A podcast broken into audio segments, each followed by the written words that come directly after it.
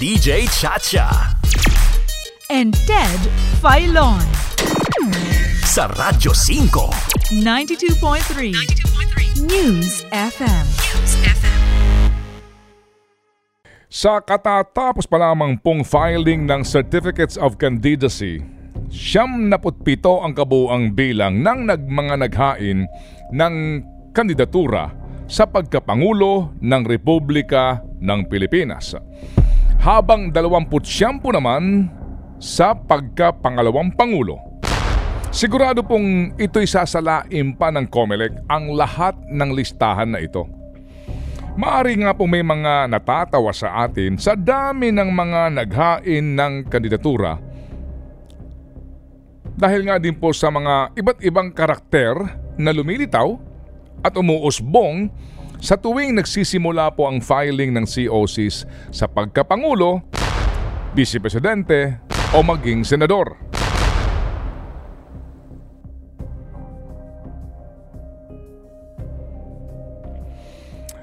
Ngunit, pagkatapos po ng gagawing pagsasala ng COMELEC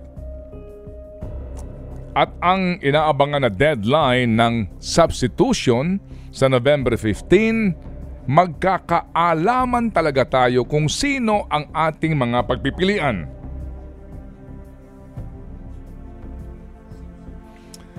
Kami po'y nananawagan ngayon sa lahat ng ating mga kababayan na inaabot ng ating broadcast at magkakaroon po ng pagkakataon na bumoto nga sa Mayo 9 ng 2022 na seryosohin ng lubos, mag-isip ng mabuti at isaalang-alang ang mga bagay na ating pong tatalakayin ngayon.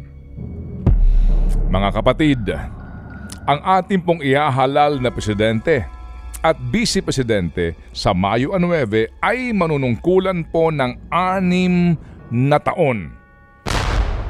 Ibig sabihin nga po, sila ang titimon sa atin hanggang 2028.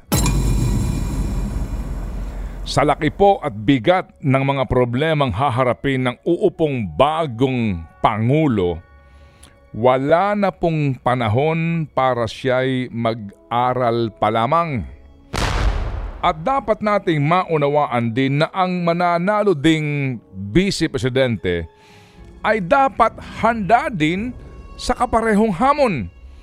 Sapagkat alam po naman nating lahat na kung may mangyayaring hindi maganda sa nakaupong presidente, ang vice ang agad na papalit sa kanya kung gaano kaimportante ang ating boto at pagpili sa presidente, ganun din sa pagka-vice presidente. Sa totoo lang, nakapanlulumuho ang mga informasyon na aming nakala para po sa edisyong ito. Ayaw man po nating magtunog propeta ng kadiliman. Ngunit ito ang mga katotohanan na dapat po nating malaman. Ito ang ilan lamang sa mga problemang papasanin at hahanapan ng kalutasan ng susunod na Pangulo ng Republika ng Pilipinas. Unang-una, ang pananalapi, bagsak na ekonomiya at ang napakalaki at patuloy pong lumalaking pambansang utang Inaasahan po na sa pagbaba ng kasalukuyang administrasyon, ang ating pambansang utang ay aabot sa 13.42 trillion pesos. 13.42 trillion pesos. Katunayan, sa panukalang 5.024 trillion pesos na 2022 national budget 60, 60% ay uutangin natin. 60% na naman nito ay uutangin natin. Ito nga po'y nangangahulugan ng mahinang kita ng gobyerno mula sa mga buwis na ating nakokolekta. Hindi naman po may tatanggi na nakakadagdag sa mahinang kita po ng ating gobyerno ay ang ating po ngayong naranasang pandemya. Sa pinakahuling ulat po naman mula sa Nikkei Asia, isang Tokyo-based financial journal, ang Pilipinas po ay nangulelat sa isang daan at dalawamput isang mga bansa sa usapin ng pandemic response and recovery. Nauna rito, ang ulat naman po ng Bloomberg, di ba? Kung saan nangulelat din ang Pilipinas sa 53 mga bansa sa aspeto ho naman ng COVID Resilience Ranking. Ang lahat ng ito ay may kaugnayan sa pagtugon ng gobyerno ng Pilipinas sa hamon ng pandemya para pangalagaan ang kalusugan ng kanyang mamamayan at sa pagpapatakbo ng ekonomiya. At heto pa nga po. Kasalukuyang estado ng ekonomiya namamanahin ng susunod na administrasyon kung saan ang inflation rate o pagtaas ng presyo ng bilihin ay nararamdaman nating lahat. Lahat tayo nakakaramdam. May bagyo man o wala. Saan hahantong ang limandaang piso mo ngayon kung mamamalengke ka? Malaki po. No?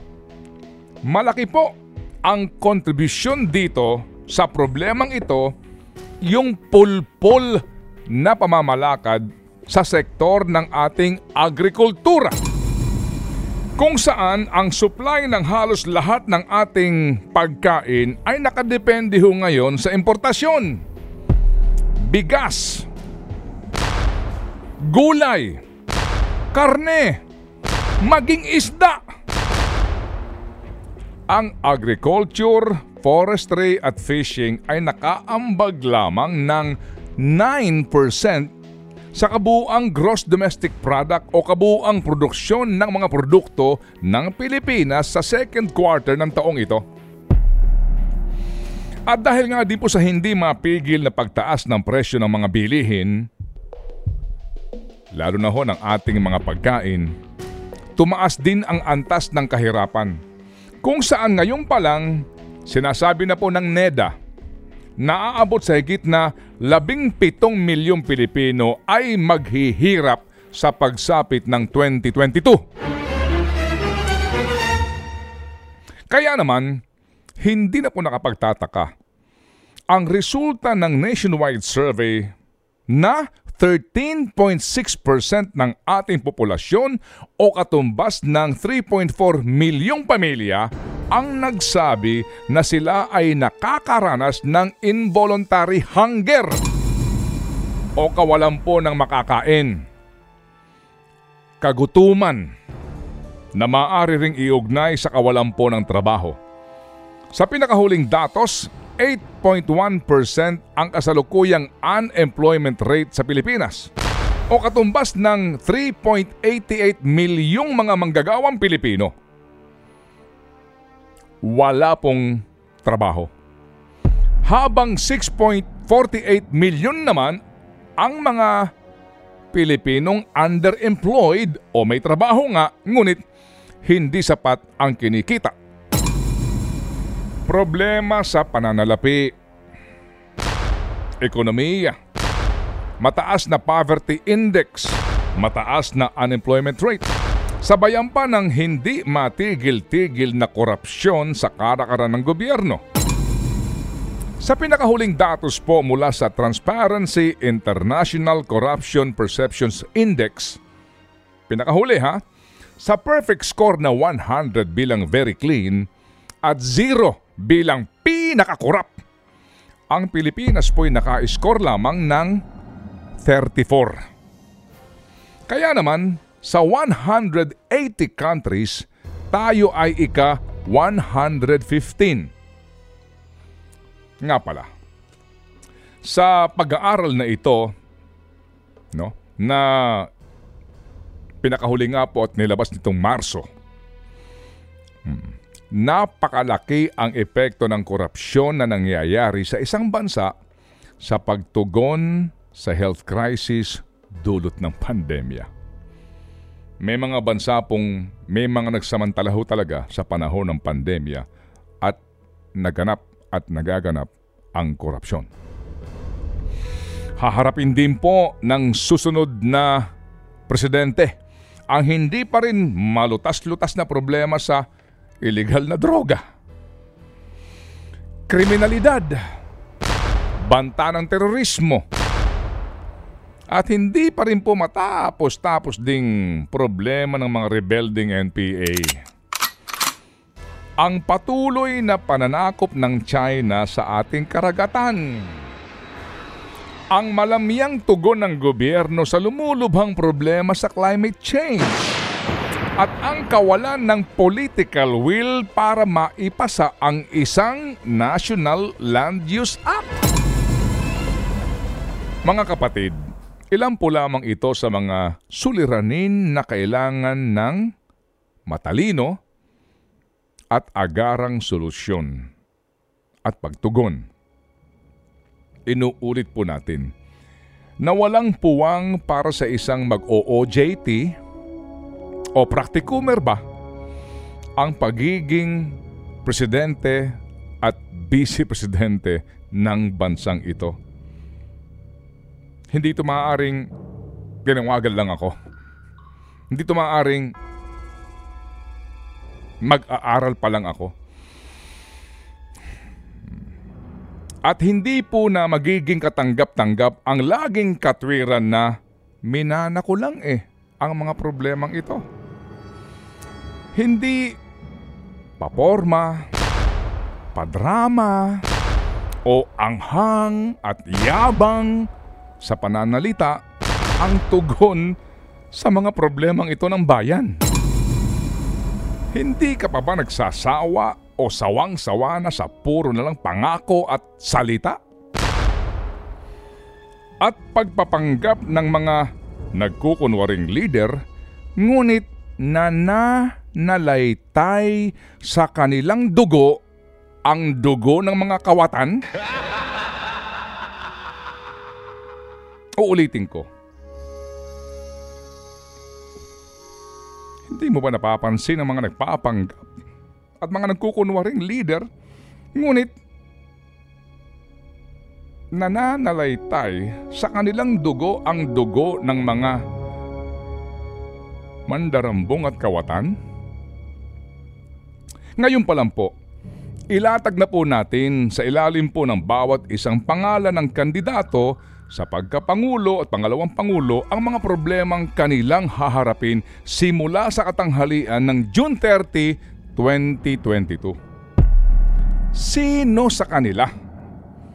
Ang may talino, katangian, integridad, at tunay na may political will o tibay po ng loob na maiahon tayong lahat sa ating kinasasadlakan ngayon. Kapag nagkamali ka sa pagpili, tandaan mo ha, sa 2028 pa ang susunod na halalan. Huwag na huwag po tayong padadala sa mga nagkukunwari. Bawal na bawal na bawal na bawal magkamali. Think about it. Ang tambalang matunog sa FM. Nasa Radyo 5 na. Ted Filon at DJ Chacha. Sa Radyo 5. 92.3 News FM. Mondays to Fridays, 6 a.m. Simulcast on 1PH.